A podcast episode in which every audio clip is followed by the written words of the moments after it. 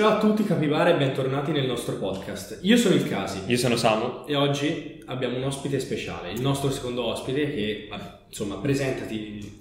Io sono Alessia Dentice, ho 17 anni e sono educatrice cinofila e quasi riabilitatrice comportamentale cinofila. Esatto, Perfetto. abbiamo, abbiamo selezionato un, un argomento particolare, cioè non è che si sente parlare tutti i giorni di cinofilia, di... Mhm. Ecco, magari non lo so, cos'è un, un cinofilo per magari far capire anche agli altri di cosa stiamo parlando? Allora, ne- mm, il cinofilo eh, viene sempre visto come quello della polizia, invece è semplicemente colui che, eh, diciamo, ehm, ama i cani, che comunque si specializza sullo studio dei cani e l'educatore cinofilo, cioè esistono diversi tipi di campi su cui specializzarsi sulla cinofilia. E, ehm, c'è l'educatore cinofilo, come sono io, l'istruttore cinofilo, ehm, oppure direttamente si va in campi lavorativi, quindi come nei vigili del fuoco, nella polizia, e, e quindi insomma c'è diversi Ce ne sono tanti. Sì, sì. Ok. E te invece sei... Educatrice cinofila. Ma ti stai specializzando anche in qualcos'altro? Sì, anche riabilitatrice comportamentale che eh, rispetto a educatrice si va in un campo psicologico più ampio, quindi si lavora su cani con eh, problemi di aggressività, con paure, con ansia, depressione, ansia sociale, ci sono moltissime problematiche che può avere un cane e che il riabilitatore comportamentale va a aiutarli a modificare questa cosa e cercare di aiutarli a avere una vita migliore. Sei anche una psicologa dei cani? Sì, sì. Per citare il vecchio Sì, po- sì. il Il vecchio. vecchio Riccardo. Ehm, come si diventa cinofilo? Già, cioè, se uno ha la passione, com'è che si può avvicinare a... Allora, per esempio, per diventare educatore cinofilo esistono corsi che attraverso cam- centri cinofili mm, o penso centro cinofili puoi andare e fare un corso che dovrebbe durare quasi un anno e mm, con al- alla fine un esame che è pratico e scritto e orale. E quindi la parte pratica la fai con un tuo cane, un cane di qualcun altro e poi c'è tutta la parte teorica che devi studiare giustamente e, e dare poi l'esame. Mm-mm. Vuoi dire qualcosa? Ehm, boh, Vabbè, se no senti, eh, hai detto un cane, cioè il tuo cane o quello di Mhm. qualcun altro? Sì. Cioè in che senso? Te se non hai un cane prendi... Sì, perché mm, alla fine educatore cinofilo eh, ovviamente devi lavorare con un cane, quindi eh, per imparare meglio a, in- a entrare in questo lavoro devi imparare a lavorare innanzitutto col tuo cane. E ci sono persone che magari non hanno il cane ma che hanno una passione grande per i cani, magari hanno la possibilità di averlo e, e quindi per potersi specializzare in questo ambito ehm, chiedono in prestito un cane a un'amica, a un parente e lavora con il cane di qualcun altro, che magari è un cane con cui ha stretto contatto e, e quindi anche a casa ci può lavorare, quindi mm, insomma serve Sì, sì. questo. Ok. e senti un po', un cane con problemi di aggressività, Mhm, lo stai- ne stai parlando prima, mhm. che, cioè cosa significa alla fine? Nel senso, eh, un, un cane può diventare aggressivo, lo è di natura, perché Mm. mol- insomma, sai quanti hanno paura del cane aggressivo? Sì, sì. Cosa vuol dire in realtà? Beh, dipende, ci sono effettivamente, anche se si cerca di smentirlo, un po' una predisposizione anche di razza, eh, come il famoso pitbull, che è stato selezionato da- dall'uomo per i combattimenti tra cani. Quindi ha una predisposizione a un'aggressi- a un'aggressività sugli altri cani, mentre con l'essere umano sono molto molto socievoli, anzi veramente tanto, e rispetto ad altri cani. E- però ehm, solitamente con una buona sociali- socializzazione fin da, da cucciolo si può andare a abbassare questo livello di aggressività e, e poi sicuramente può venire col tempo. Cioè l'aggressività sembra una cosa che arriva così, è una, un- diciamo, un modo di reagire, ma in realtà magari è causata da delle paure, dalle, delle insicurezze e quindi mh, tipo l- i comportamenti aggressivi fanno parte dell'etogramma del cane, cioè sono comportamenti normalissimi, qualsiasi cane ha dei comportamenti aggressivi. Poi c'è chi la generalizza e quindi dal principio appena vedo un cane una persona parto con questo comportamento, ma perché non ha un'altra strategia di azione, non conosce un'altra tra- strategia. E infatti il riabilitatore comportamentale va a fornire a volte, a volte cercano altri metodi, degli altri mm, metodi di azione, delle altre strategie per reagire a una determinata situazione, che non sia l'aggressione. Ok, quindi comunque in realtà eh, questi corsi servono sia al cane ma anche al, al padrone o comunque a Mhm, chi... Sì, sì. Ah, in al principio quando un educatore cinofilo, un riabilitatore eh, fa un lavoro con un cliente, eh, non vai a lavorare sul cane, quasi mai. Di solito si lavora su tutto il contesto e il binomio proprietario-cane è la cosa alla base. Cioè non si deve andare a lavorare sempre col proprietario e col cane, perché il punto di riferimento del cane non siamo noi educatori, è il proprietario. Quindi il lavoro più grande alla fine deve farlo il proprietario. Noi gli forniamo le competenze per poterci lavorare. Capito, interessante davvero. Io vabbè sono fissato con questa cosa dell'aggressività, Mhm. ma come ad esempio in, in pratica, nella Mhm. pratica, come puoi risolvere un problema? O ci sono vari tipi di aggressività? Eh, ci so. sono molti tipi di aggressività e cioè, si deve andare a valutare, cioè a fare una valutazione generale dello stato emotivo del cane, lo stato di vita, devi capire qual è la motivazione del cane per il quale eh, agisce così. Può esserci una, cioè può non esserci una motivazione, almeno per noi. Per il cane c'è sempre una motivazione e questa, la sua risposta è sempre la risposta migliore che può dare, anche se per noi è una cosa banale. Magari il cane vede un palloncino, appena lo vede va va a ucciderlo, deve- aggressivissimo con tutti i palloncini, appena lo vede trattona il proprietario col guinzaglio perché per lui nel suo cervello pensa devo ucciderlo perché, perché ho paura del palloncino e devo aggredirlo. Quindi, e, e magari è una cavolata per noi, ma per il cane no, questa è una vera motivazione. E quindi bisogna andarle a far capire magari in pratica, si può andare a lavorare sia sul comportamento, quindi come ho detto prima forn- fornendogli le nuove strategie, eh, quindi magari vedo un cane, non so come reagire, voglio aggredirlo e ti dico guarda ho un bel gioco, invece andare dal cane prendiamo questo gioco e camminiamo dall'altra parte. Quindi magari non vai proprio, cioè non, non gli dici non è un problema, gli dico va bene c'è questo problema ma io ti do un, un modo per sfogarti in un altro modo, Ok. ti, ti do questo Sì, per sì. andare, per direzionarti in un'altra parte. Oppure si va a lavorare in un- con un processo di desensibilizzazione, mm, ovvero facendogli capire che questo, que- questa cosa che ti provoca questa reazione non è così grave. Cerchiamo di abbassare il livello di stress causato da eh, che, che che l'oggetto di stress eh, causa al cane. Quindi- Io non so se lo conosci, ma su internet c'è un, eh, un cinofilo americano, no? Forse so già chi è. Sì, prova a dirmi il nome. Eh, no, no, il nome non mi ricordo, però so chi dici. Eh, sa. vabbè, è quello tipo, non è proprio americano, è tipo latino, no? Sudamericano. Mm, C'è presente? Come? Con capelli bianchi. Forse mi ha mandato un video mille anni fa. Sì, sì, sì, ma- credo sia lui, credo sia Ah. lui. Vabbè, insomma, non lo so se lo conosci, cosa ne pensi. Lui ad esempio ha risolto tanti casi, però lui, come, non lo so, boh. Allora, eh, eh, faceva un programma televisivo? Sì, Ok, ho tipo sai su quei, sì, su quei canali Di Max, di Max. Ho capito sì, sì, chi sì. è. Allora, no, lui è stato criticato nei peggio modi, ma nessuno lo sa. Cioè, se te guardi il programma dici, wow, lo porto da un educatore, un riabilitatore, eh, il cane aggradisce i cani, guarda lì, ha fatto così, è passato tutto. No, per niente. Lì c'è, lo- si vede lontano un miglio, o almeno chi ha una buona visione della comunicazione del cane, come una persona specializzata, vede la reazione del cane, cioè all'occhio di una persona non- che non conosce sembra una cosa normale, invece tanta comuni- c'è tanta comunicazione del cane lì. E eh, lui viene, è stato criticato e mm, è stato accertato che usava collari elettrici,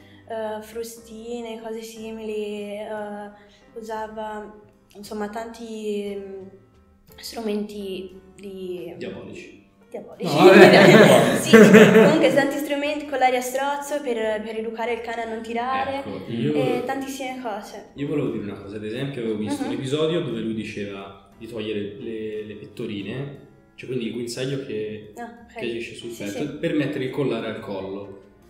Qual è meglio tra, tra i due collari? Dimmi un no, non so. cioè, Ok. No, no, ok, la Cioè, reazione era per, per un'altra cosa. Chiedo. Allora, dipende dal cane in realtà, cioè non c'è un, una cosa migliore dell'altra tra pettorina e collare. Ovviamente, per esempio, se io ho una pincher, una canina piccina, se io gli metto il collare e lei fa un minimo strattore, lei strozza, non ce la fa a starci. E la pettorina è stata la mia soluzione migliore. E, oppure un'altra mia canina, sempre piccolina, uh, se gli metto il collare sta bene, se gli metto la pettorina rimane bloccata, non si muove nemmeno a pagare lavoro. E quindi collare, non ci si può fare niente. Però il collare non fa male, ovviamente dipende dal collare, ci sono collari a strozzo che vengono consigliati dagli educatori cinofili, proprio specializzati, se vai un educatore e ti dice il mio cane tira, collare a strozzo e funziona, vorrei anche vedere, ti strozzi ogni volta che, che sì, tiri, sì. dico ok non lo faccio più, ma lì è un metodo coercitivo per insegnarglielo, mentre esistono metodi molto più, so. metodo gentile si dice, per insegnarli a, a non tirare. E noi sicuramente non utilizziamo colaria a strozzo né nessun tipo di oggetto coercitivo per il cane. Capito. Ehm... Io ad esempio, uh, prima hai nominato, hai detto che hai dei, dei cani, no? Uh-huh. Quanti ne hai? Quattro. Quattro? Uh-huh. Ah, e come si chiamano? Uh, Zaro, Zoe, Vicky e Neve. Zoro? Zaro. Zaro, ok. e sono tutti della stessa razza oppure sono... No, tutti meticci, tranne una che è leggermente più di razza, diciamo. Ok. Però sì, tutti un po' salvati, diciamo. E sono piccolini, sono? Due piccoli, uno medio e uno grande. Mm. Uno è tipo pastore mariemmano, un cavallo. Mm. Vabbè, sì, sì. Mm. Ma mm, cos'è eticamente giusto fare quando ah, prendi un cane, no? Cioè nel senso perché stavo pensando, mm. magari ti prendi quattro lupi cecoslovacchi, ok? E li tieni... a sé, e, li tieni, e li tieni in un monolocale, no? A volte è successo. Quattro lupi cecoslovacchi. Aspetta, vado a vedere la razza. Ah, non lo conosci? Ah, ok. Preso ridere. No, infatti stai scherzando. Tralasciando eh. che è successo, mm. proprio preciso, l'hai descritto nel modo preciso, e questi quattro lupi cecoslovacchi sono mangiati la proprietaria. Eh, infatti, perché per Mangiato, questo me ne l'hanno uccisa. Non esatto. Già. Ma... Sono, la parte che i lupi cecoslovacchi nascono in... Um... Se vuoi vedere guarda pure. Eh. Cioè, sì, no, lo so come. Okay. Sono nati in, um, in una base militare è un esperimento militare eh, con un, un, incrocio tra il lupo bianco e il pastore tedesco, mi pare. Non so se non me lo ricordo benissimo. E quindi lupo bianco, cioè il lupo vero, lupo grigio. Sto impazzendo, il lupo grigio. E, ehm, quindi insomma c'è, c'è il vero lupo dentro. E sono cani impegnativissimi e se lo vuoi devi avere una piena conoscenza della razza e tenere quattro lupi cecoslovacchi in un appartamento è come dire, a parte uccidere il cane perché stanno malissimo, cioè le motivazioni di razza sono altissime in quei cani. E infatti è successo un caso dove quattro lupi hanno ucciso la proprietaria. Ma in Italia? Sì, in sì, Italia, mi pare in Italia. Ma quindi, cioè, nel senso, perché io poi sono per la libertà massima degli animali, no? Uh-huh. Quindi non, non prenderei nemmeno un animale lo lascerei in casa sempre. A parte, io ho dei gatti, però. Vabbè, diciamo sta. Eh, però non li hai presi te, eh? No, mia sorella, quindi. Eh. no, vabbè. Ovviamente, vabbè, ci sono animali coevoluti con l'uomo, no? Sì. Quindi. Però, ad esempio, è giusto avere un cane e non portarlo a giro, tipo. Cioè, nel senso perché a me piacerebbe avere magari un mega giardino, una mega villa così, averci dei cani e lasciarli liberi praticamente, no? Sì, sì. Senza portarli a spasso in continuazione, ma proprio come se fosse il loro habitat e basta, uh-huh. senza che te domini, tra virgolette, il uh-huh. cane. E... Allora, uh, beh, sicuramente uno spazio esterno per il cane è il top, proprio per la vita per il cane sta benissimo, però in realtà tenere tutti, cioè può avere uno spazio enorme, ma se rimane sempre il solito, il cane non impara, imparerà mai a socializzare né con l'ambiente, né con altri cani, né con altre persone. E il cane è un animale sociale, ha bisogno di questo, ha bisogno di nuovi odori, ha bisogno di conoscere, perché rimarrà sempre così. Se, se te tieni un cane tutta la vita nel solito posto, quando avrà la prima esperienza al di fuori di questo, panico, utilizzerà le peggio strategie schifose perché il cane quando va nel panico l'unica strategia fa schifo o scappa o tira o morde tutto, insomma impazziscono, sì, sì. ma giustamente e quindi secondo me è sbagliato anche per un'emergenza, non lo so. Mh, mm, non lo so, viene un'alluvione, devi prenderli e portarli da un'altra parte, parte, impazziscono, come devi fare? Devi insegnare al cane a uscire. E poi comunque serve, cioè la socializzazione per un cane è molto importante, proprio sono nati cani come animali sociali, hanno bisogno di conoscere nuovo, nuovo ogni giorno qualcosa. O comunque non dico ogni giorno ma almeno due volte a settimana li porti anche nel bosco e solo per liberarsi. Tra l'altro tantissimi problemi di aggressività o ansia, soprattutto di ansia, vengono risolti portandoli nel bosco. Ah. Cioè magari un cane ma tantissima ansia sociale, che non escono di casa, tremano, rimangono bloccati, li prendi, li carichi in macchina, vai nel bosco, diventa tutt'altro cane, ma okay. totalmente. Infatti Quindi... vengono considerati. Io volevo chiederti una cosa, quindi uh-huh. te consiglieresti di adottare due cani anziché uno solo? Cioè per dire, no, aspetta, riformulo meglio la domanda. Okay. Cioè, secondo te, in realtà questo carattere assomiglia anche un po' ai capibara, perché i capibara sono no, animali che vivono bene in gruppo, sì. ok? Quindi ad esempio, appunto ho letto che è meglio prenderne due se li devi adottare piuttosto che uno solo, perché da solo sta uh-huh. male. Questa cosa vale anche per i cani, quindi è meglio, se te consiglieresti una persona di, di prendere, adottare due cani, oppure non lo so, dici no, dipende dalla situazione secondo me, cioè se un, se un proprietario non può stare in casa, cioè magari sta in casa due ore e poi lavora tutto il giorno, a parte che non dovrebbe avere nemmeno un cane eh, in quel caso, però sì. beh, ci sono proprietari che stanno veramente poco in casa. E avere un secondo cane si fanno un po' accompagnare, anche se non si considerano tra l'altro si possono, cioè alla fine si fanno compagnia in ogni caso e tra l'altro stare soli in una casa senza il proprietario per tanto tempo può sviluppare un'ansia da separazione. Oddio, non sempre, ma può succedere sì, sì, sì, e un'ansia da separazione è dura da vincere. E ci sono strategie, ma detti o ti distruggono casa o piangono tutto il giorno e questi livelli di stress uccidono il cane e è una cosa incredibile. Quindi sì, di solito anche per un cane che soffre di ansia di separazione si consiglia addirittura a volte un, una compagnia. Per esempio la mia canina ha tre gatti in casa e sta bene, con, sì, secondo sì, me si fanno compagnia proprio così. Quindi, boh. Ma um, c'è un periodo critico nel cane mm. che serve appunto per imparare cose nuove, c'è un periodo specifico anche per socializzare, no? Per, per scoprire il nuovo c'è un periodo... Sì, eh... sì stavo immaginando il, il mese preciso di, na- di, crescita. Se non sbaglio, da, a parte tutta la parte del, dal, dalla nascita... Pubertà, no. No, è vero. Ah. Dalla nascita al primo anno di vita la socializzazione è al massimo e mi pare al sesto mese è quello in cui sono più portati a socializzare con tutto.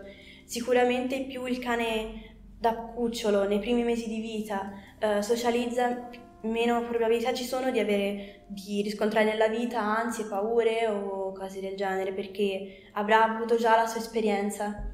Per esempio, la mia canina non, ha mai, non aveva mai sentito i botti, l'ha sentita grande e da lì si è creata un, una fobia grandissima che ha generalizzato per tutto, per i suoni, per i rumori forti, per le casse che scoppiano, per qualsiasi cosa.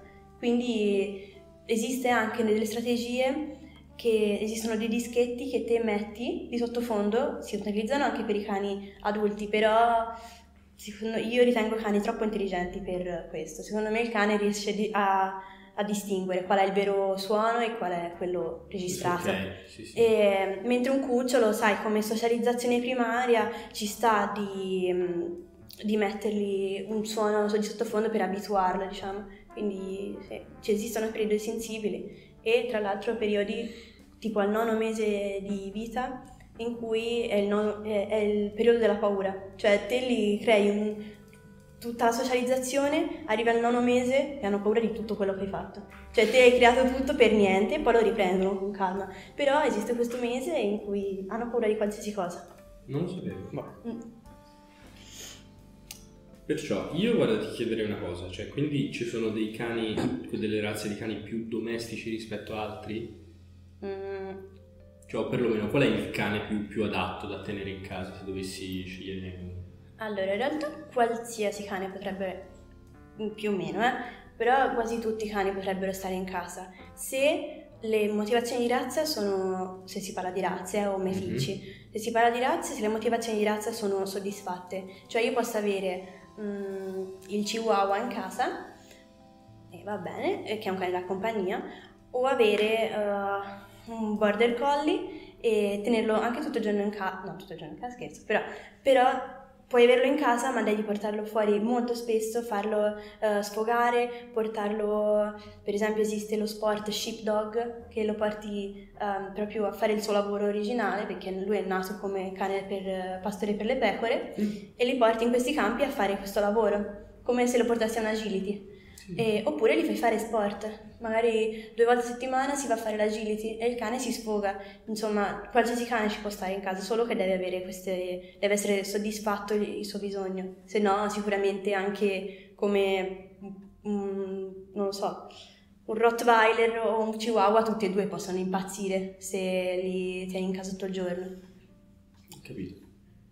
Eh, invece, cioè, com'è possibile che da un lupo ci siamo ritrovati, non so, a qualsiasi tipo di cane differente, diverso, mille tipi di, di razze. Allora, uh, vabbè, originalmente...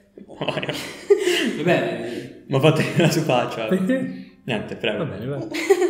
allora, vabbè, si aveva il lupo e um, piano piano più che la, socie- cioè, la società le tribù praticamente. Mm. Si... Il, contatto con l'uomo. Siamo nella preistoria, sì, siamo. Eh, più o siamo, meno. Non so, boh.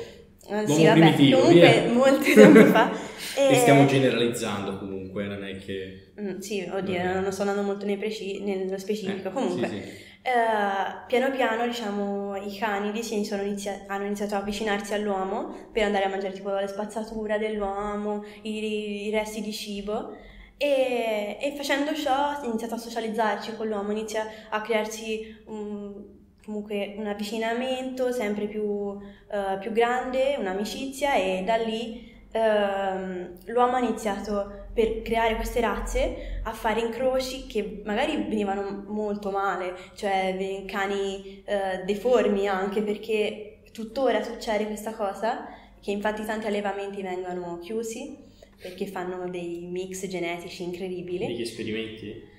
Non esperimenti, però per esempio il bulldog francese, non so se ce l'avete presente, sì, okay. eh, esiste, sì, esiste il colore blu, che è il grigio. Okay. È un grigio molto chiaro, diciamo, e che quasi tutti i cani che hanno il blu hanno problemi d'udito, di vista, cose simili, e siccome è bello esteticamente, loro fanno mix genetici per avere il bulldog francese blu che è bellissimo a vedersi, però ha 3.000 problemi e infatti vengono chiusi allevamenti proprio per questo. Quindi, uh, ma si, si, cioè, sin da allora fino adesso ci sono razze che vengono distrutte uh, solo per estetica, cioè hanno 3.000 problemi, come tutti i cani col naso schiacciato, hanno mm. miliardi di problemi di, di respirazione e lo fanno per estetica, non c'è una funzionalità precisa. Sì, quello. Avete? Vabbè, so se riuscite a spostare... No, no, te, lo, te, lo, lascio, te lo guardi dopo. Vai.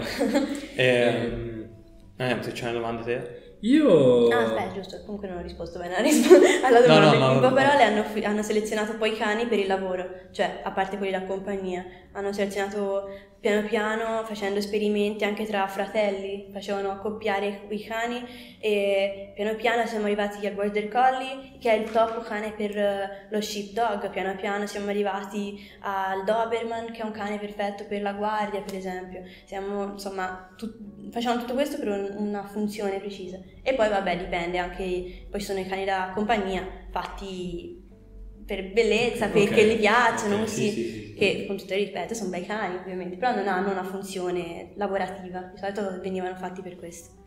E, allora, io avrei una domanda. Mm. Eh, perché adesso abbiamo parlato no, di, di, paure del cane, no, del, del, comportamento del cane, ma per avvicinare invece una persona che ha paura dei cani, te te ne intendi se qualcosa o... Mm.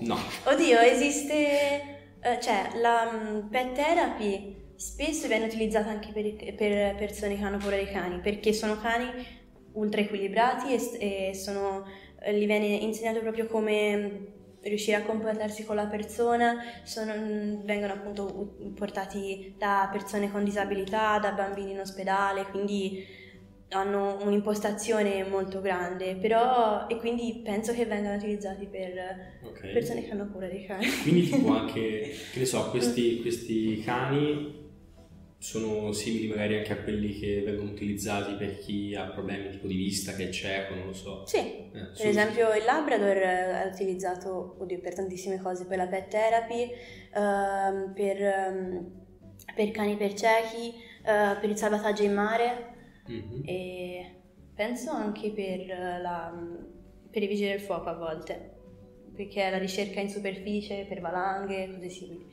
Quindi sì, per molte cose.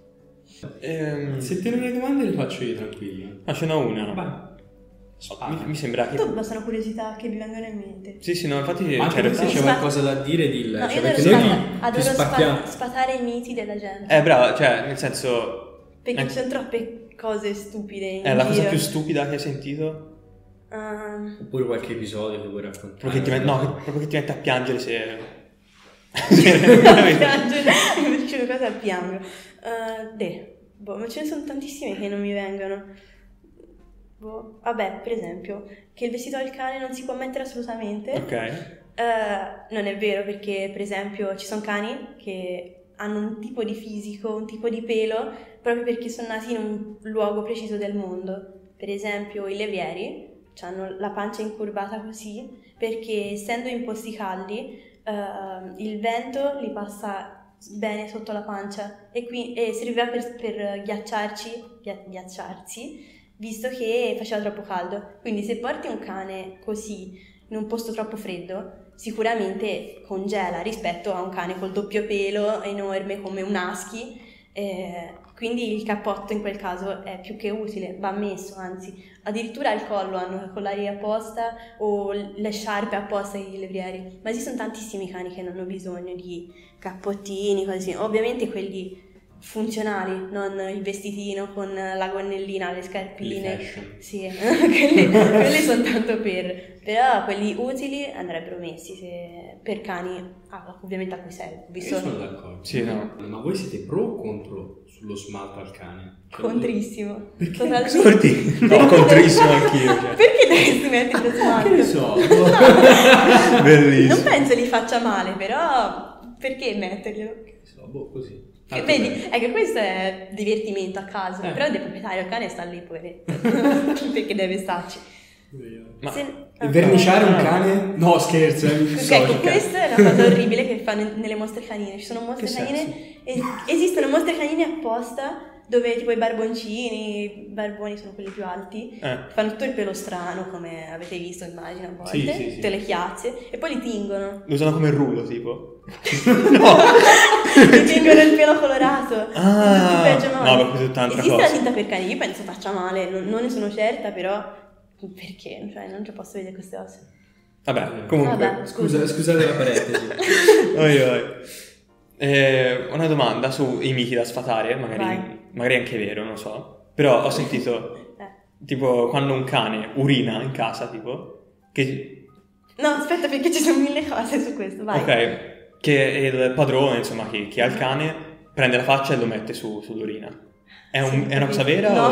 okay. è, favola, è, un trauma, penso, per il cane. Pensare, perché la gente deve pensare... A me stesso, tipo, eh, appunto, penso che succeda a te, perché eh, ma a parte, a parte parli di cuccioli o di... Mm, boh. Perché di solito viene detto ai cuccioli questa mm. cosa. E semplicemente se porti il cane più spesso fuori, sicuramente, oddio, non sicuramente, a volte lo fanno perché poverini ci devono anche abituare. Cioè non è una cosa che glielo dici, guarda, non lo fare in casa, non sono umani, non, non possono saperlo per certo questa cosa. Quindi te lo porti più volte fuori Ovviamente se la fa in casa glielo puoi dire di no, non è che se diciamo un no al cane se abbiamo picchiato, fatto chissà cosa, si può dire e ovviamente però dobbiamo portarlo, più, più lo porti fuori, i cani cuccioli mh, mm, non hanno un, una capacità per, per, come diciamo per l'adulto di dire ok la trattengo fino a che non mi porta fuori perché se no mi brontola o non posso deve saperlo questa cosa e sicuramente spiaccicare la faccia nella, nell'urina non è il metodo migliore. no, tipo, io avrei un'altra domanda, ma mm. Eh, non so se te le hai mai fatte, però ci sono tipo dei, tipo dei percorsi da fare col cane, no? Tipo delle sì. gare. Ma come, come, funziona? Perché io non... cioè, ci sono Aspetta, tipo dei video... Tipo? Se oh, dipende, tipo ci sono delle gare dove vedi che il cane passa ad esempio dentro degli oggetti, sopra, salta, gira. Ok, vabbè, ok, quello è tipo l'agility, immagino che te stai dicendo, che so. tipo che corrono a 2000, ok. Sì, sì, quello che devono finire il prima possibile. Sì, no? ok, a parte che io lo adoro l'agility, sì, mi piace un sacco. E, um... e la fai con il tuo cane o ti serve un cane specializzato che ti danno?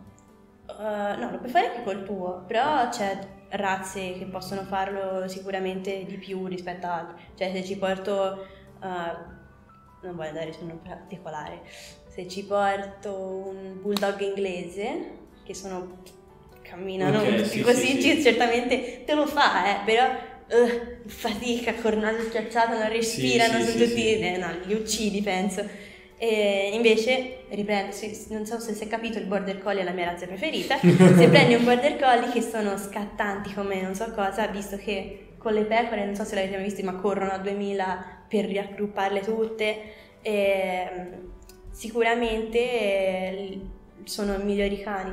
E a me piacciono da morire queste gare, Sincer- cioè, almeno che non sia uno stress per il cane, se fatto bene, impostato bene, è una buona cosa da fare perché lo sport aiuta tantissimo a livello cognitivo e fisico il cane e la, la parte relazionale con il proprietario. Però deve essere fatto bene perché ne, quando guardiamo i cani nelle gare, nelle gare quelle importanti, Uh, i cani sono sparati, cioè hanno questi occhi aperti come non so cosa, la lingua che gli cade alle zampe, sono cioè sono diventate macchine. Ma li drogano, gli danno qualcosa oppure, boh, per dire, non lo so. È probabile, questa cosa non te la so dire, però so, cioè, li, li, caricano tantissimo su quello, cioè non fanno altro, loro dalla mattina alla sera agility, agility, agility per prepararsi alla gara e arrivano che non sono più cani, non ragionano, per loro li vedi che non riescono a fermarsi, lì diventa una cosa cronica con problemi di iperattività incredibili, cioè te non li tieni più in casa. Infatti penso li tengano anche in, box chiusi e poi Beh, aprano solo per farli fare queste cose. Sì. Infatti ho visto, ora vabbè, non, non, per l'agility, ma ad esempio anche per la caccia. Mm-hmm. Ho visto mm, in montagna una volta, nel, proprio sperduto nel bosco, ho visto una casa eh, che aveva delle gabbie mm-hmm. e c'erano dei cani arrabbiatissimi che mm, erano sempre lì che, insomma, noi siamo passati vicini, dentro il bosco, poi sperduto, sì, sì. e come ci hanno visto hanno iniziato a baiare, a... ah, e loro penso stiano lì tutta la vita, cioè, e li sì, portano fuori solo ma allora li, a parte che mangeranno una volta a settimana, penso, quel mangiare che Giusto. fa schifo, così glielo buttano, loro si sbranano per mangiarlo e finita lì. Cioè, loro sono proprio oggetti, quei cacciatori, mm. non tutti, eh, perché ci sono cacciatori che li tengono come figlioli, però eh, ci sono cacciatori che appunto li tengono malissimo, cioè per loro sono oggetti di lavoro, perché obiettivamente i cani da caccia lavorano benissimo. E, e, quindi deve mangiare una volta a settimana, trattati malissimo e eh, sono, non sono cani, non sono trattati da cani. Sì, sì. Sicuramente fanno quello che gli piace perché sono cazzo cani da caccia, però... Io in realtà avrei due domande per due, due argomentazioni, no? ad mhm. esempio uh-huh. ci si può ricollegare al discorso del cane da tartufo oppure alle corse dei cani, però non agility, cioè le corse, sì, sì, le corse dei, delle levrieri. Sì, no? sì, sì. Eh, no, magari anche cosa ne pensi? Ad esempio, per il cane da tartufo c'è una razza particolare? Cioè, sì. c'è solo una razza che magari riesce? Oppure... No, esistono svari- diverse razze e comunque in realtà lo puoi. Esistono anche meticci, vabbè, ovviamente, ma magari meticci che hanno nel DNA quella razza, okay. eh, che li, li, vedi. Cioè, in realtà tantissimi cani li, li lo vedi da come si comportano. Ci sono cani che non usano nemmeno in terra, camminano dritti così e cani che sono fissi a guardare in terra. E però mh, dipende perché ci sono uh, cani da tana che vanno usare in terra per controllare cosa c'è in terra, uh, cani da tartufo, ehm, cani, eh, ce ne sono tantissimi, cani uh, molecolari che esistono che sentono l'odore de, delle persone. No, ah, l'hanno fatto, esistono, davvero? Esistono, riescono a riconoscere le persone per... oppure cani per i, che riconoscono chi ha, tumo, chi ha tumori. Ma... Annusano e sent- possono riconoscere se c'hai un tumore. Tra l'altro conosco una persona, cioè conosco, ho sentito dire di una persona che um, aveva comprato questo levriero, ho comprato, ho preso, non lo so, e, e stava a contatto con tutta la famiglia, e solo che con la, questa bimba piccola non ci si avvicinava mai. E non, non capivano il motivo.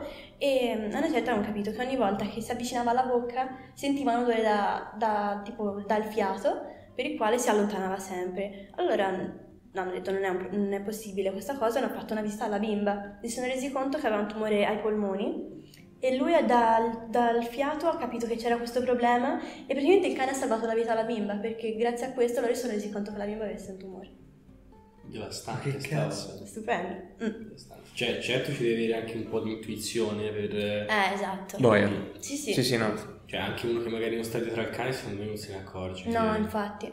Vabbè. No, mm, boh, tanta roba. Mi ha un po' sconvolto. No, anche io non so, per me può finire qua perché... cioè, no, per dire, cioè, già il Covid mi ha destabilizzato. Sì, sapere... so una battuta così a caso, invece no, no realtà pure. Ora, non, non, ho mai approfondito, ma so che l'avevano fatti che questa cosa. Mm, non, non, so nemmeno come. Perché, vabbè, la ricerca olfattiva si può mm, fare su qualsiasi oggetto, ma a livello... Eh, cani antidroga sì, però è, un, è, una sostanza che hai esterna, cioè te gliela, gliela mostri. Ciò che è biolo- interno, biologico così, non so come viene impostato sinceramente, però bello, cioè figata. Tra l'altro anche questo, visto che si torna all'aggressività, uh, i lavori sull'olfatto possono migliorare tantissimo un cane, perché sono, è tutta una questione di motivazione. Cioè se il cane è motivato sull'annusare in terra, te gli fai dei giochi olfattivi, lui si rilassa e aiuta tantissimo. Io, io, da piccolo mi ricordo all'asilo si fece un'esperienza uh-huh. dove mh, mm, tipo la, la, mia maestra aveva un... Uh, non so, all'asilo come chiami maestri? Sì. sì. Insomma, non li chiami, penso. Eh? non li chiami. Vabbè, eh, forse li chiamavi per nome, tipo, chissà, ah, la maestra. Vabbè, insomma, c'era questa maestra che aveva una sorta di sciarpa, no? Uh-huh. E c'erano dei, dei cestini, non, non, piccoli, enormi, uh-huh e lei si era nascosto sotto uno di questi cestini, gli hanno fatto annusare la sciarpa e niente, lui è andato a cercarlo. Mm. Ma, tipo ad esempio, per queste azioni o comunque per altri tipi di azioni, come ad esempio tipo dammi la zampa, fai mm. un giro, com'è che... Cioè, te ci hai provato con il tuo cane? Ah, voglia, tantissimo. E ci sei riuscita? Sì, sì. E com'è che funziona? Come fai tipo per dire... Seduto, queste qui? Eh. Vabbè, ci sono strategie sicuramente. E, um, poi dipende anche dal cane. Ci, ci sono cani in cui lo fai eh, posto, è finito. E cani in cui ci devi trovare, devi metterti a ragionare come farlo, anche attraverso, ci sono diversi tipi di uh, metodi per far apprendere al cane qualcosa. E ora vabbè, non sto a elencarli perché... Condizionamento. Bravo. Vero. E, però, per esempio, eh, tipo il seduto si insegna in luring, che significa condurre il cane, e quindi dal naso del cane va indietro e il cane fa tipo così, aia. Insomma, e appoggia il sedere a terra. Okay. E questo è il luring. Oppure ehm, vai in shaping e te stai un'ora a guardarlo e il cane sta lì, ma che faccio? E appena si siede perché sta annoia, ti bravo, e gli dai il premio. Ah, era questo. allora, tutte le volte che stai così a guardarlo, una certa capisce che ogni volta si siede, gli, gli dici bravo e le dai il premio per, per dire, sì. ce ne sono 3.000 modi, 3.000, no, però ci sono diversi metodi. E, e, poi per divertimento, quando li sai, dici come glielo insegni? In luring, in shaping, in targeting, così tutto, tutto ti pare. Tra l'altro, una istruttrice cinofila che conosco eh, per insegnare, voleva insegnare al cane a alzare la zampa destra posteriore e, e io ho detto non saprei mai come farla. Ovviamente esiste il targeting che è insegnare al cane che un oggetto, tipo un tappetino, ha un valore. Quindi se te ci metti la zampa, uh, io ti premio. Quindi lui ha imparato a mettere la zampa posteriore, cioè l'ha aspettato due ore, una certa ha messo la zampa posteriore lì e l'ha premiata. Tra l'altro esiste il clicker, che è un oggetto che ti fa il click, e la navetta presente sa che vuol dire, cioè serve per prendere il punto preciso del, del si chiama punto di rinforzo. Tramite questo te rinforzi quel preciso comportamento. Perché se dici brava, non, magari non riesci a prendere il momento preciso. Con quello, tipo fai appoggia la zampa, clic e te dai il premio. E lui capisce questo. Ovviamente va impostato, se no un cane non lo sa. Però Quindi per fargliela alzare l'ha messo prima a terra e il cane appoggiava, hai capito che doveva appoggiarla lì. Piano piano l'ha messa a muro in modo tale che lui per uh, raggiungere il target doveva fare con la zampa posteriore, alzarla e metterla lì. Poi ha levato il target e ha capito che doveva semplicemente alzare la zampa. Cioè qui ci vuole un genio, eh, per, per eh, capire sì, queste cose. Vuole davvero un genio, però è figo. In realtà ti volevo chiedere una cosa. Uh-huh. Eh, sempre parlando di insegnamenti e cose del genere, ho visto su TikTok uh-huh. dei cani che pigiano dei bottoni e compongono le frasi. Uh-huh. Sono fake? Sono reali? Sono in parte veri? No, sono reali, sono fighissimi e sono reali. Cioè c'è un cane che pigia dei bottoni e compone la frase. Ah, tralasciando che Mm, ci sono cani che ne hanno miliardi, non so, cioè sono veramente bravi, i cani eh, sono bravi in questo, il proprietario sa come deve lavorarlo, ma il cane ce ne vuole a, a ricordarsi tutte le cose, eh, sono bravissimi. E comunque no, sono reali perché mm, anche quello è un processo di condizionamento, sì, ho paura a parlare ehm, praticamente... Aspetta. no, sbagliato.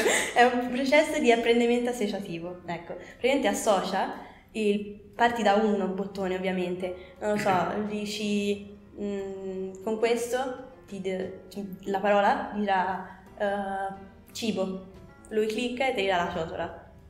Fine, sì, sì, sì. clicca ciotola, clicca ciotola, una certa dice ok, se clicco questo mi dà la ciotola del cibo. Io non, insegno, non darei mai al cane il, il pulsante cibo perché Sarebbe 8 ore a cliccarlo, però vabbè, non tutti, ma ci sono.